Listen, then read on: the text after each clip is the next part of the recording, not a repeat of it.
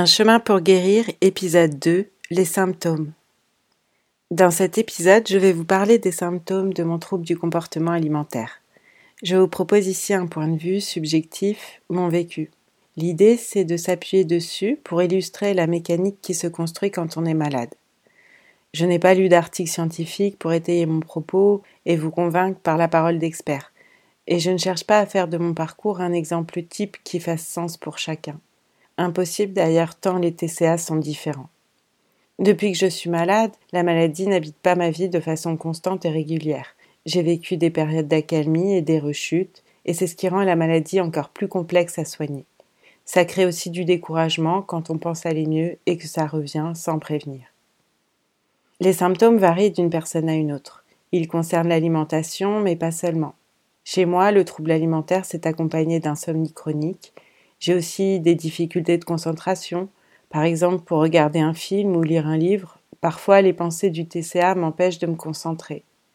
D'autres personnes peuvent éprouver le besoin vital de pratiquer une activité physique intense, de marcher sans arrêt ou encore de ranger, de nettoyer.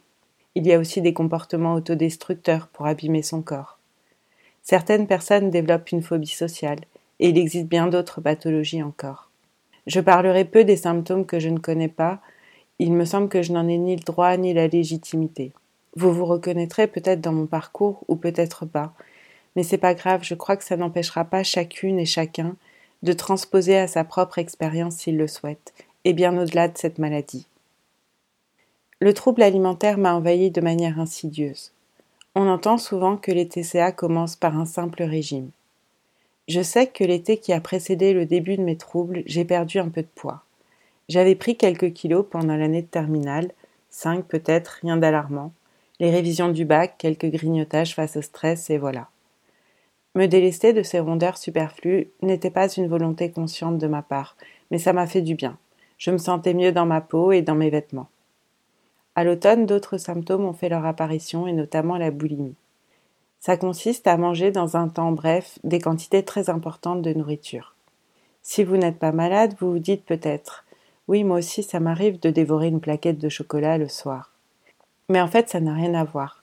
Les quantités, les conditions dans lesquelles on mange, la manière dont on se sent après, tout ça est différent. Et c'est ce qui fait que dans un cas c'est une maladie et dans l'autre non. Une crise de boulimie pouvait m'apaiser. Elle agissait comme un sas de décompression. Mais très vite, une extrême mélancolie et un mal-être physique intense suivaient le fait d'avoir autant mangé. Je ressentais une énorme culpabilité, un dégoût de moi et de mon corps. J'avais aussi la sensation d'être énorme.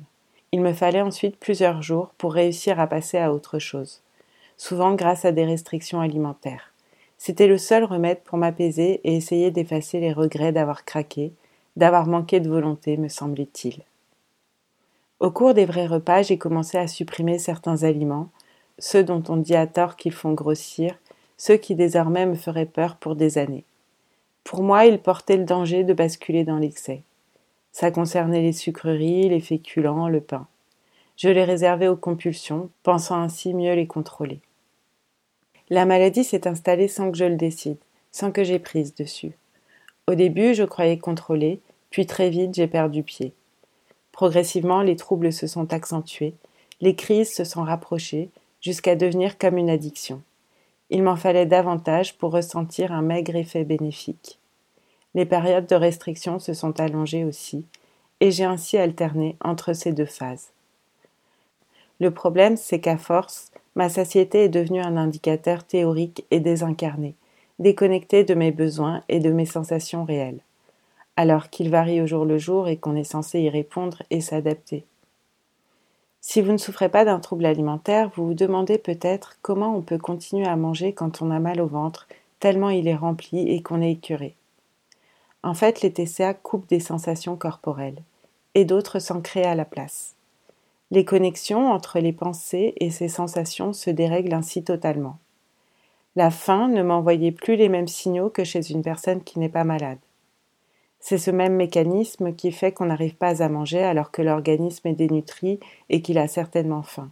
On ne ressent pas la faim, ou les pensées du TCA arrivent à nous convaincre qu'on n'a pas faim ou bien qu'on ne mérite pas de manger. Et physiquement, on a le ventre noué, par exemple.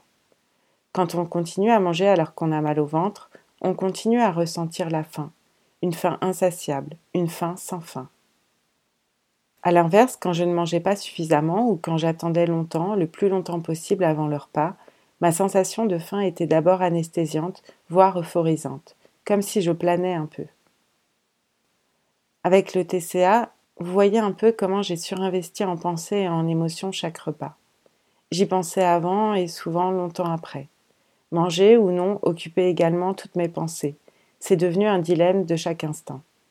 Est-ce que le repas va bien se passer? Vais-je craquer à nouveau? Ai-je mérité de manger? Toutes ces pensées étaient très effrayantes.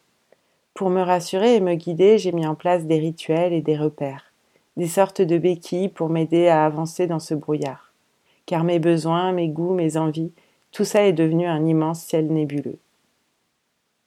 J'ai compris depuis que ces comportements ne font qu'entretenir la maladie, en fait, car les restrictions, les privations, les frustrations conduisent forcément aux compulsions alimentaires. Cette mécanique logique, les médecins me l'ont répétée bien des fois, avant que je la comprenne vraiment, avant que je l'accepte.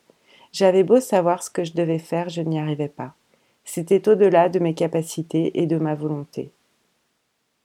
À présent, je l'ai intégrée et j'essaie d'appliquer cette parole le plus possible. J'écoute ma raison. C'est plus ou moins facile selon les moments, mais je sais que c'est la voie pour guérir. Les symptômes sont vraiment très différents selon les personnes et ils évoluent dans le temps. Pour moi, certains ont disparu, de manière provisoire ou définitive, d'autres sont apparus. Les troubles alimentaires sont une maladie chronique. Ils s'adaptent en quelque sorte aux émotions que je n'arrive pas à gérer et qui me sont insoutenables. J'espère que cet épisode vous a apporté un premier éclairage sur la maladie.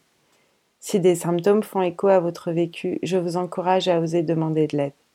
Plus le trouble alimentaire est pris en charge tôt, mieux c'est. C'est une maladie grave mais qui se soigne. Face à des souffrances insoutenables, c'est essentiel d'être accompagné, d'être écouté, de se sentir compris. La maladie isole beaucoup, on se sent démuni, seul. Mais des équipes médicales, des associations, des structures spécialisées existent. Dans les prochains épisodes de ce podcast, je vous raconterai ma maladie au fil des années et mes différentes tentatives pour guérir. Jusqu'à trouver l'aide dont j'avais besoin au sein d'une structure médicale spécialisée dans le traitement des troubles du comportement alimentaire. Merci pour votre écoute et à bientôt.